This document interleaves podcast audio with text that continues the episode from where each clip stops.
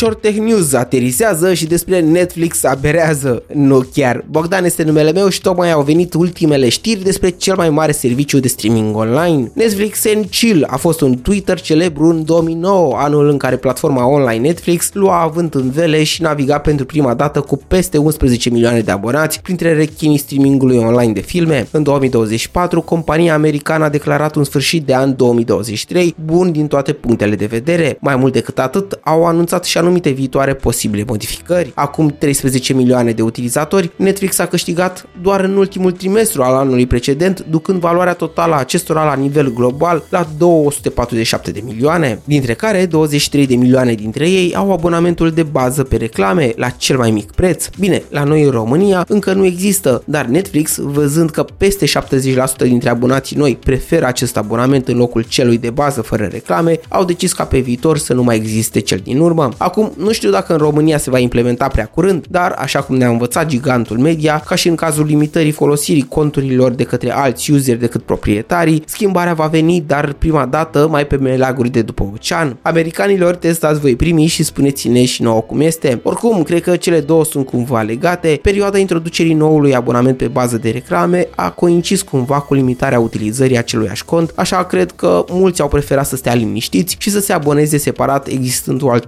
alternativă cu adevărat mai ieftină. O a doua noutate menționată în cadrul anunțului de început de an o reprezintă cumpărarea licenței de televizare a show-ului live de wrestling WWE Monday Night Raw, un spectacol ce se ține din 1993 pe diferite canale TV din USA și care de-a lungul celor 1600 de episoade a produs vedete ce s-au afirmat chiar și în producții cinematografice precum Dwayne The Rock Johnson, Stone Cold Steve Austin sau John Cena. Show-ul va începe să ruleze de anul viitor, iar Netflix va încerca să ofere din ce în ce mai multe evenimente sportive live. Gigantul canal de streaming a înțeles mereu cum stă treaba cu diversificarea. Spre exemplu, în 2021, când a lansat accesul gratuit la unele jocuri dedicate numai abonaților săi, s-a orientat mai mereu spre producții originale care aveau legătură cu subiecte populare la momentul apariției lor, vezi documentarul Formula 1 sau ecranizările dedicate unor jocuri foarte populare. A simțit mereu momentul potrivit pentru a face o mișcare câștigătoare. Nu poți altfel atunci când sutele de milioane de utilizatori au mereu peste 3600 de filme artistice și peste 1800 de seriale din care poți alege. Netflix va rămâne multă vreme de acum încolo alegerea potrivită pentru cinefili. Bogdan a fost micuțul vostru streamer din bucătăria Short Tech News. Mulțumesc de prezența, până data viitoare să fie butonare. Pe curând!